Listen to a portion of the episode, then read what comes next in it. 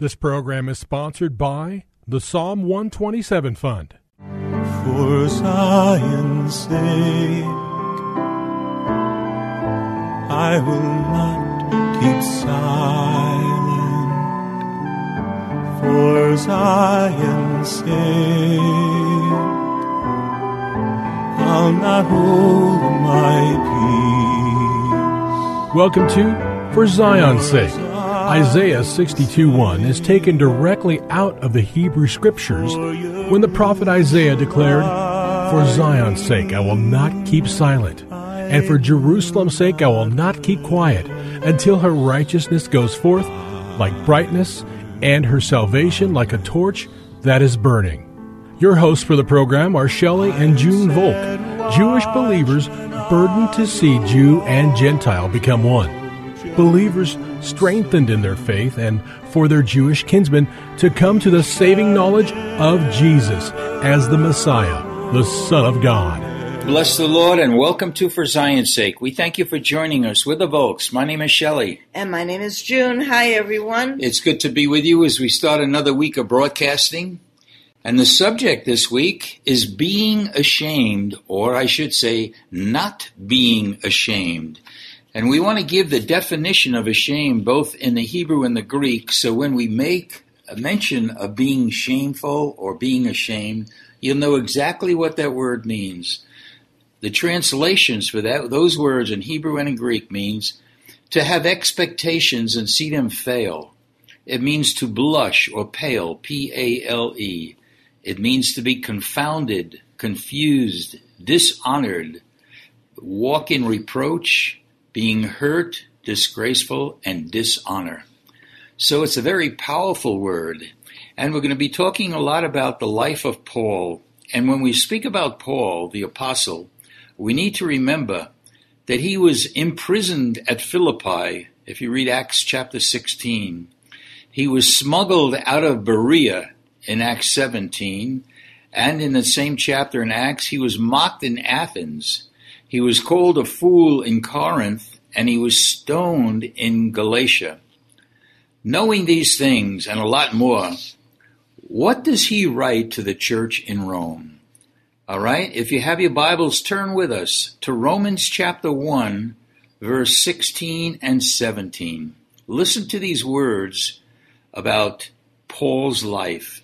He said, I am not ashamed of the gospel it is the power of God for salvation to everyone who believes, to the Jew first and also to the Greek. For in it, it being the gospel, for in it the righteousness of God is revealed from faith to faith, as it is written, the just or the righteous shall live by faith. Junie, just to sit and think about these things is really amazing because of the difficulties that were presented to Paul but he never was ashamed or dishonored the gospel. He was never confused. He was never confounded. I am not ashamed of the gospel. Why do you think that is, Shelley? What do you think it was about Paul with all that happened to him, which we'll probably be talking about this week, yet he wasn't ashamed of the gospel? Why why do you think that. I have my thoughts, but why do you think that? Well, we'll talk about it during the week. But Junie, he, uh, what? Let me let me say this: on three occasions in the New Testament, Paul doesn't refer to the gospel, but he calls it my gospel, and I think we get a hint of that because this was his life. The gospel was his life. He says, "Woe is me if I don't preach the word." Paul, the gospel became a way of life for Paul rather than something to study and know about. And I believe that's what God wants to say to all of us. Not that we're going to be like Apostle Paul, but it's got to be so ingrained in us. It's got to be our life. Why, what were your thoughts? My thought was in the scripture that you read in Paul's statement I am not ashamed of the gospel, for it is the power of God for salvation. And that's quite a statement.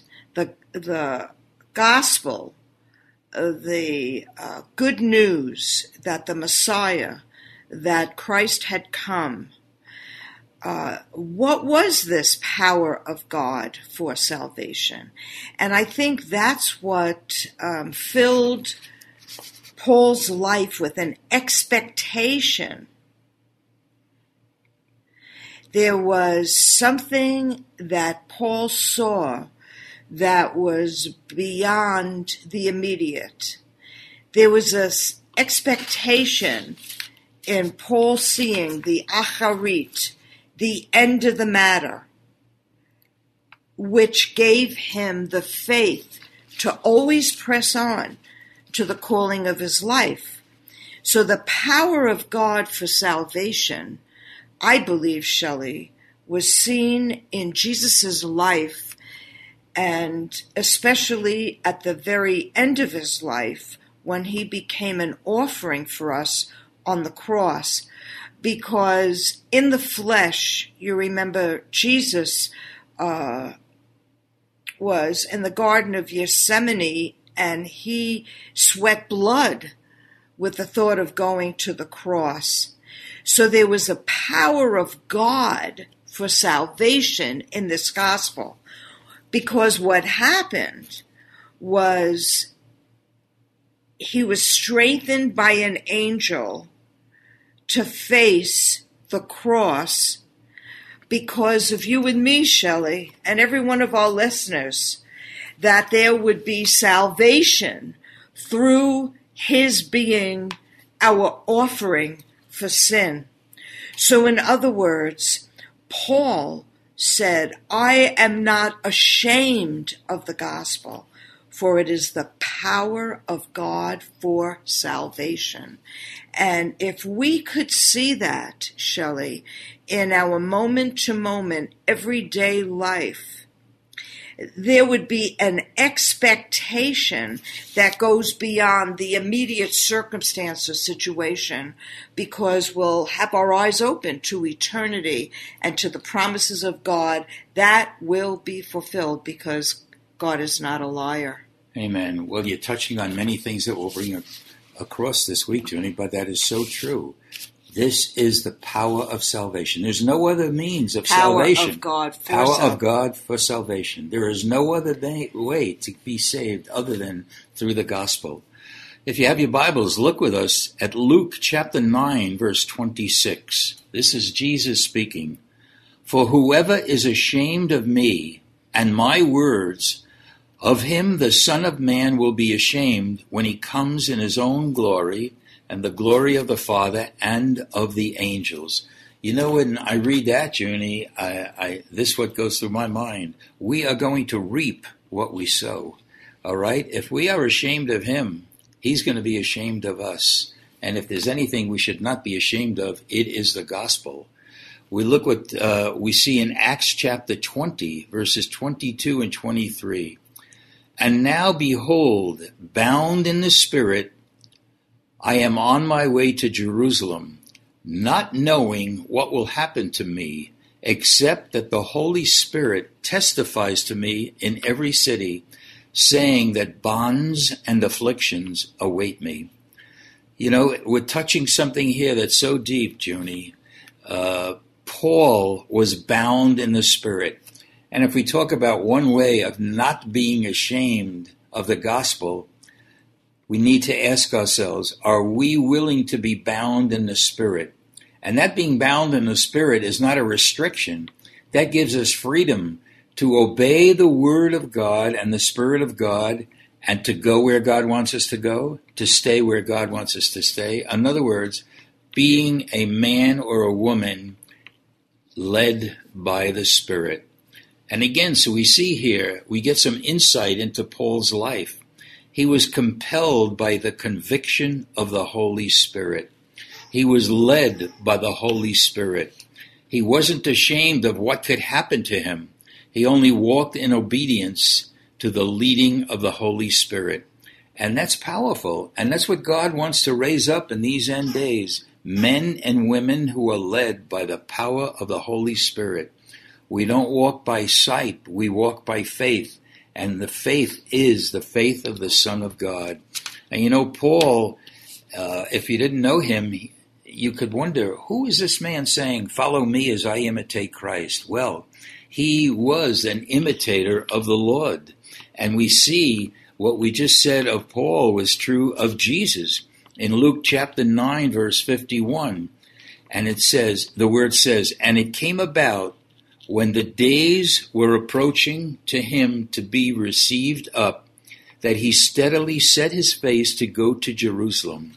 Now Jesus knew what awaited him in Jerusalem, but he set his face like a flint. Nothing was going to come and separate him from doing the will of God. So Paul had every right to say, follow me or imitate me as I follow Jesus. For, for Paul to live was Christ. So we talk about a determination that no matter what the consequences of obedience would be, we will obey the Word of God and the leading of the Holy Spirit. And I think that's all, again, the condition of how we see Shelley. If our expectation fails, it only fails because our expectation was not in eternal things or not in the purposes of God but there was self or uh, something that had to do with we expected something for ourselves or something for someone that we loved that we couldn't see beyond the immediate.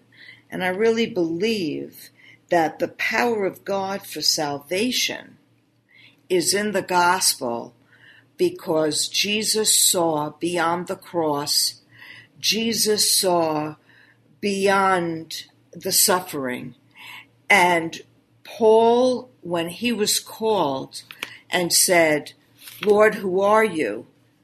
He couldn't believe it was Jesus. It was like he was persecuting him. He, he, he didn't understand that. He thought he was with the Holy One of Israel. He didn't know what he was doing. But the first thing he asked, as you always say, is, Lord, what would you have for me to do? So Paul's life was a reflection of the cost of what it is to follow Jesus, but his expectancy was in promises being fulfilled for Israel and for the church, which he was raising up amongst the nations and the Gentiles. And I think that we should be excited every day of our life with the expectation of the power of God for salvation, which we find in the gospel. And we'll never be ashamed if we really live for and know the Holy One, because he is faithful. It's so true. So, Father, as we conclude this program, we pray that something would be spoken to each one of our listeners, as well as to Junie and me, about having such a determination to obey the Word of God and not walk the way we choose to walk, but walk in obedience to the leading of the Holy Spirit. Paul was bound in the Spirit, and may we be bound in the Spirit that gives us that freedom to live and move and have our being in the Lord. We pray this in Jesus' name. Amen.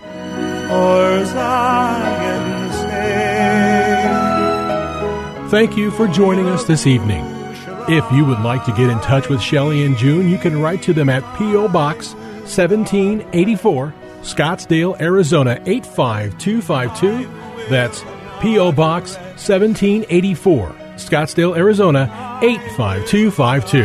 And you can also contact them on their website, ShelleyandJuneVolk.com. That's ShelleyandJuneVolk.com. Until next time, the Lord bless thee and keep thee. The Lord make his face to shine upon thee and be gracious unto thee. The Lord lift up his countenance upon thee and give thee peace. This program was sponsored by the Psalm 127 Fund.